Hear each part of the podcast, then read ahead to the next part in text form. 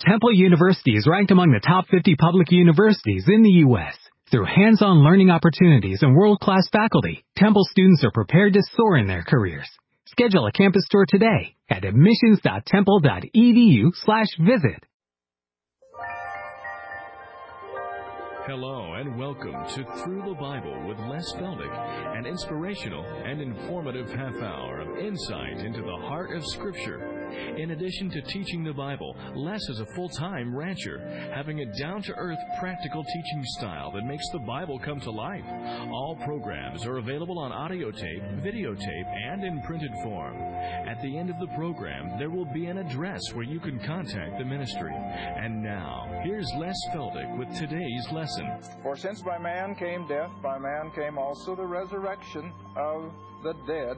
And remember we, we qualified that in our last program that resurrection is not just being called back as Lazarus was, he died again, but resurrection is that being brought now into the eternal state. And uh, then verse 22 For as in Adam all die, even so in Christ shall all be made alive. And of course, Paul is directing his attention here primarily to the believer, but remember, it's going to be the power of God that will resurrect the lost as well at a future time. And then in verse 23, but every man, now like I said, Paul is dealing with the believing element here, so every believer in his own order. Now that word order is a military term speaking of like a company or a battalion, an organization. It's, an organizational group. All right, so every human being in the human race is going to be resurrected, but in his own particular company. Now, that's why then we went back to Leviticus. Now, let's read verse 33, uh, 23 on. Every man in his own order, Christ, the first fruits. See, there's the first group of resurrected people. Christ and those that, and we'll look at it in a little bit, not right now, and those that came out of the graves there at Jerusalem. And then you have a semicolon. And then what's the next word? Afterward. See, not simultaneously, not at the very same moment, but at a later time, they that are Christ's at his coming. Now, of course, that is the group that Paul is most concerned with, and that is the church age, the, the grace age believer, the body of Christ. And then verse 24 and then cometh the end. Now we know that that's going to be after the tribulation. All right, now then let's go back to Leviticus 23, where we left off in our last program, where Israel is now being instructed, having just come out of Egypt. God is giving them the law, the tabernacle worship, and the feast days. And of course, the, the Jew still celebrates these feast days even today, maybe under a little different setting, but they still celebrate these feast days.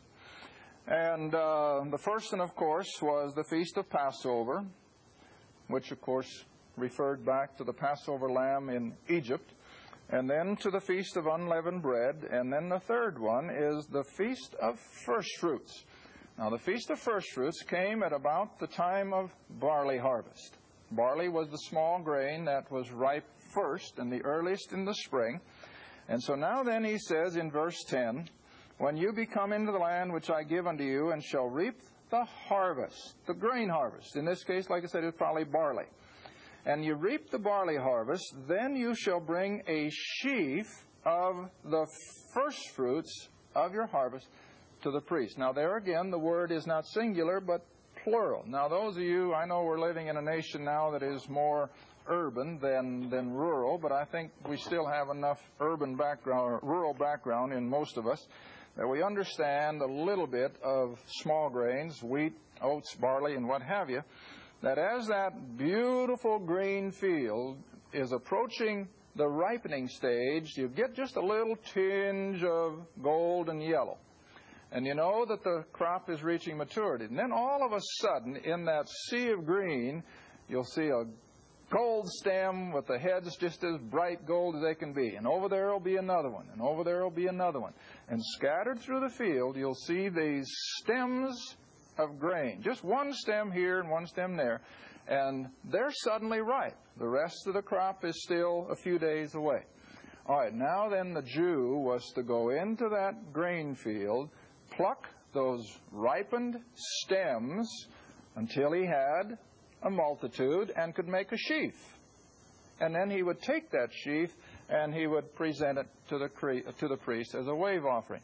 Now, you see, everything that is sown back here in the Old Testament comes to its fruition in the New, doesn't it? So now what we have here then is a picture not of just a grain harvest, but of a spiritual harvest.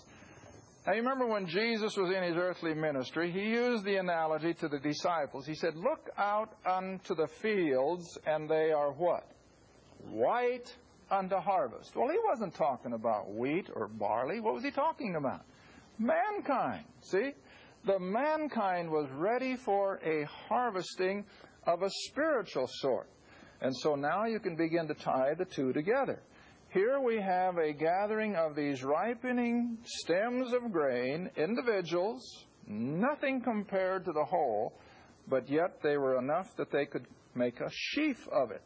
Now, come back with me then to Matthew chapter 27. Matthew 27.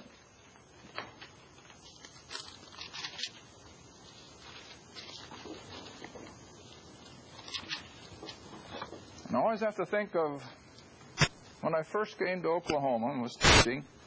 Hadn't been very long, and a dear old saint came and asked me one day. He said, Les, he said, what are these people who came out of the grave when Christ was on the cross? And I never heard of such a thing. Well, he says the Bible says they did. And I said, while he was on the cross? Yep. Well, let's see. Now, this is typical. Now, I wouldn't doubt that he'll watch my program, and he'll probably remember that he asked the question, and it was just simply so typical of the average Bible reader that we read, and yet we don't really read. All right, now here's where he got the point. I haven't even found it yet myself. Back in chapter 27, verse 50, that's where I think we can pick it up, because you all know the account of the crucifixion. But here in Matthew 27, verse 50, Jesus, when he had cried again with a loud voice, yielded up the ghost. Now, indeed, where is he? Well, he's on the cross. All right, next verse, 51. And behold, the veil of the temple was rent in twain from the top to the bottom. The earth did quake, the rocks rent, and the graves were opened, and many bodies of the saints which slept arose. Now, you see, that much is as far as he went. And if that's where you stop, what, what's your impression? Well, that it happened while he was on the cross. And so then I went and got my Bible, we looked it up, and I said, Well, see, you didn't read far enough. Look at the next verse. And they came out of the graves. What are the next three words? After his resurrection. See that? Now, the casual reader probably won't catch that. They didn't come out of the grave while he was on the cross. They came out of the grave after he had been resurrected himself. Because you see, Christ had to be the first. See? He is the first to have ever been resurrected. Then, in order to make that sheaf analogy come to the full, what had to happen? There had to be other examples of resurrection. And so some of these Jewish believers evidently were resurrected from the cemeteries around Jerusalem, came into the city, and appeared to probably their friends and relatives. And the scripture, of course, is silent, and so we have to assume that since Christ in his resurrected body ascended into heaven, these saints did as well. Because these didn't just come like Lazarus to die again, these were resurrected believers who had been given now immortality and no doubt were taken on up into heaven. Now that makes then the sheaf of the first fruits. That's the beginning of the first resurrection. All right, now I got to go to the board. We did this long time ago. I think about uh, the first six months we, we had our program on the air. And you remember, I always like to draw a 40 acre field. Now, it doesn't have to be square because in Israel, I never saw a single field that was even close to square. They're triangles and everything else. So I'm not going to worry about how square I am. But here they have taken out the samplings. They've taken out these ripened stems of grain. And they have formed the sheaf, and they have now fulfilled the analogy then of the first fruits, plural. I want to emphasize the S. Now then, if you'll come back to Leviticus again and uh, drop back to chapter 19. You were in 23, so now just come back to chapter 19. And let's look at verse 9. Now keep this harvest analogy in your mind. The Lord says the fields are white unto harvest, but the laborers are few. Now we're talking about a literal grain harvest, a literal 40 acre field of barley. And they have gone in and they have taken the individual stems that are ripened, they've made their sheaf, and they've presented it as first fruits of that crop. Christ has been resurrected from the dead. Those that came out of the grave, they now make up the first fruits of the spiritual. Now, come back to chapter 19, verse 9. Now the instructions are that when you reap the harvest of your land, thou shalt not wholly or completely reap the corners of thy field, neither shall you gather the gleanings. Why? Thou shalt not glean thy vineyard, neither shalt thou gather every grape of the vineyard, thou shalt leave them for the poor. Now, of course, there was a physical need. But the spiritual analogy is that after the first fruits have been taken out, then the main field would be harvested with the exception of the corners and a few of the gleanings, separate stems that were left laying on the ground. But this main harvest now has been taken out, which of course is probably what? 98% of the total? All right, now I'm just going to simply call that the, uh, the main harvest. Best way I can put it. That's the main harvest. Now, with your concept of history, all the way up through the Old Testament, without putting an exact number on it, I mean just in general terms, how many believers do you think there were of the whole? A large many or, or a small amount? Precious few, because you want to remember the Gentile world had no knowledge of salvation. And even within the nation of Israel, there were very few who were true believers, because you remember how many of them would follow Baal and they uh, went into the worship of other pagan gods. So even in Israel, there, there were relatively few true believers. But now you come on this side of the cross, and with the advent of Christianity and the church age, what have you had? There's been your main harvest. During the last 2,000 years, God has garnered the greatest percentage of His total harvest.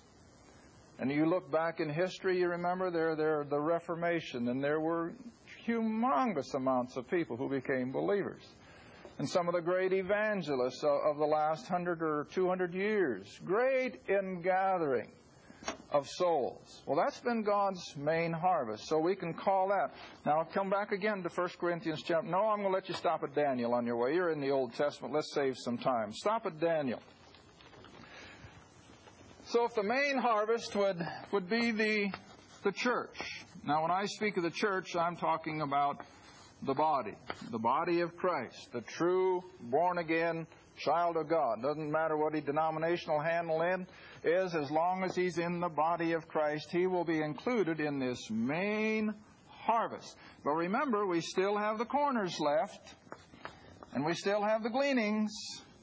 So there is a third aspect of resurrection that is still future. All right, now Daniel, last chapter, chapter 12 and drop all the way down to verse 11, the last three verses of the book. Daniel, chapter 12, beginning of verse 11. And from the time that the daily sacrifice shall be taken away, and you remember that's the midpoint of the tribulation, which would normally take us then 1260 days to the end. So from the time that the daily sacrifice shall be taken away, and the abomination that maketh desolate is set up, in other words, when the Antichrist, you remember, defiles the temple, from that time there shall be a thousand two hundred and not sixty, but what? Ninety days. So now we've got an extra thirty days. Verse 12 Blessed is he that waiteth and cometh to the thousand three hundred and thirty five days. Now we've got another 45 days added to the 30 for a total of 75 extra days between the return of Christ, the end of the tribulation, and now look at the next verse 13.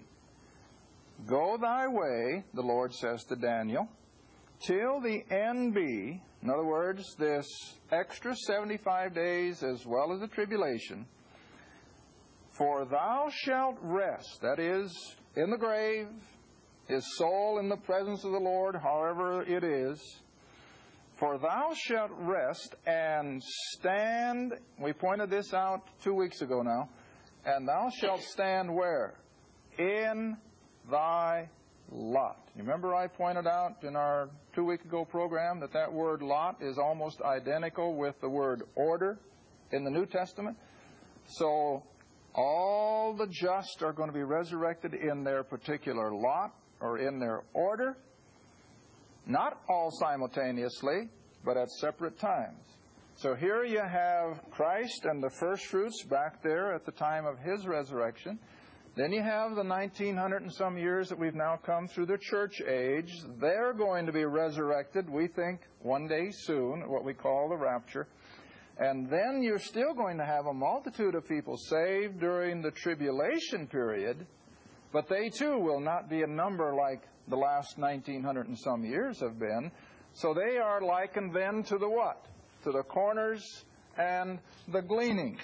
And so I like to feel that Daniel, the tribulation saints, as well as the Old Testament, the Old Testament plus the tribulation believers, they will equal then the corners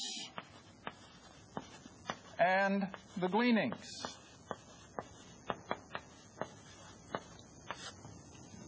Now, by the time you have taken out the sampling, you've taken out the main harvest, and your gleaners have come in and cleaned up the corners and the spare stems that are left, what have you got? It's all done. The field has been swept clean, and it's over. And that is then the first resurrection. Now, I made that plain. Uh, I can't, I can't make it any plainer, at least in my ability. But this is what is referred to then as that first resurrection. The total compilation of all the believers of all the ages up to that closing days of the tribulation. All right, now then, I'd like to have you come back with me a minute, if you will, to Revelation again, because I have to always remember that hopefully we've got new people tuning in that have not even heard last week's program. And so we got to come back to where we just took off from in Revelation chapter 20, verse 6 again.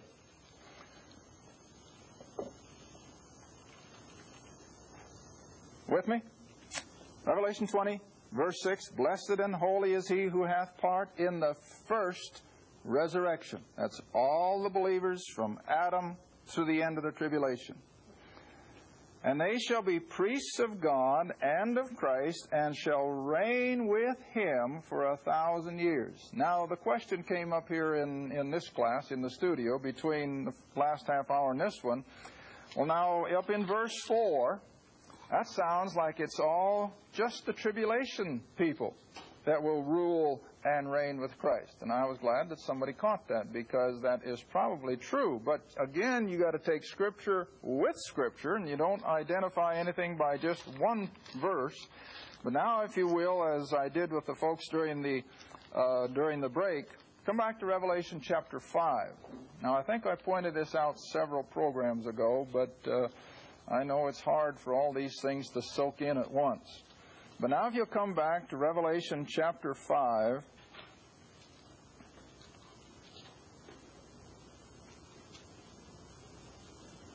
And here we have a verse that I would say includes all of we believers, or us. Verse 10, chapter 5, verse 10. And he has made us under our gods kings, small k now remember, kings and priests, and what's the pronoun? We. See? It's an all inclusive word. And we shall reign where? On the earth with Christ. All right, now let's come over to another verse that I didn't even show uh, Roy and Alice during the break. Come on over to chapter 19.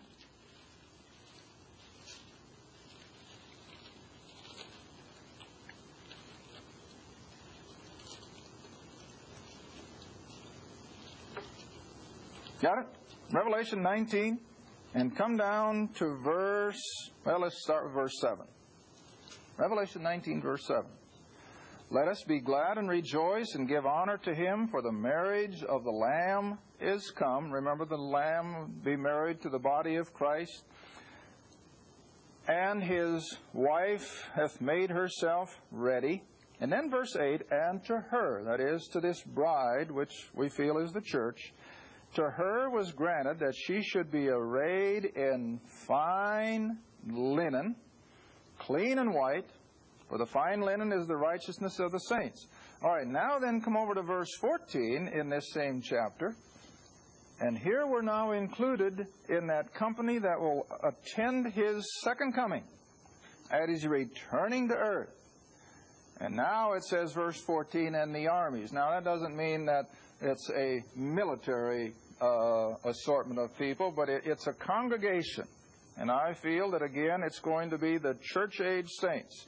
And the armies who were in heaven followed him upon white horses, clothed in what? Fine linen, white and clean. Now, can you tie all that together? So you see, not only are the tribulation saints going to be included in that ruling and reigning with Christ for a thousand years, but we are, see?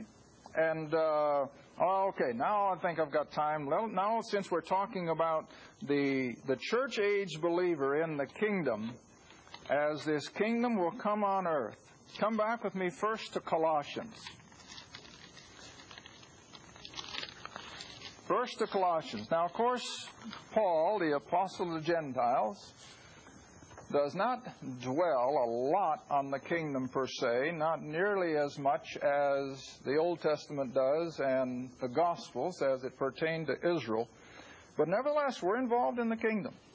Don't think for a minute that, that we won't be. Now, in Colossians chapter 1, Colossians chapter 1, and again, I'm going to run out of time. I'm going to have to drop in the middle of a subject, and uh, I detest that, but if the Lord tarries, there'll be another week. And if not, we won't need it.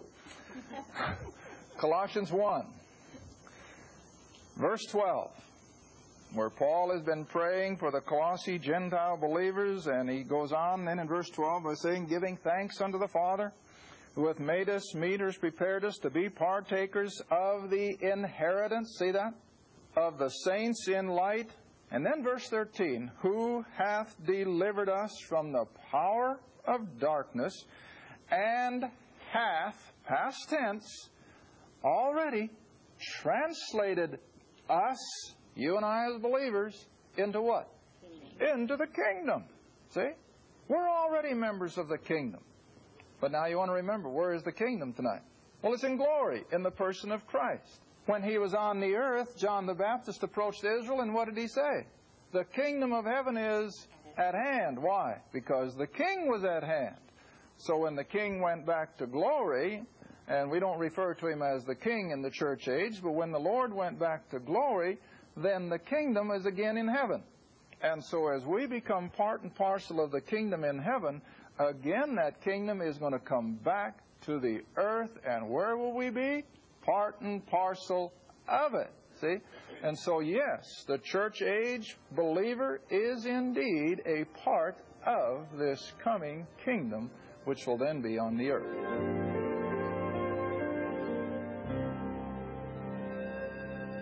Thank you for joining us again for Through the Bible with Les Feldick. If you'd like to order audio tapes, videos, or any of our printed material, you may do so by writing Les Feldick Ministries, Route 1, Box 760, Kinta, Oklahoma 74552. That's Les Feldick Ministries, Route 1, Box 760, Kinta, Oklahoma 74552. Or you can call us toll free if you'd like at 1 800 369 7856. That's 1 800 369 7856. Remember, this is a faith ministry, and your participation with us is greatly appreciated. Again, our address is Les Feldick Ministries, Route 1, Box 760, Kinta, Oklahoma 74552. And our phone is 1 800 369 7856. Thanks again for listening, and please join us next time for Through the Bible with Les Feldick.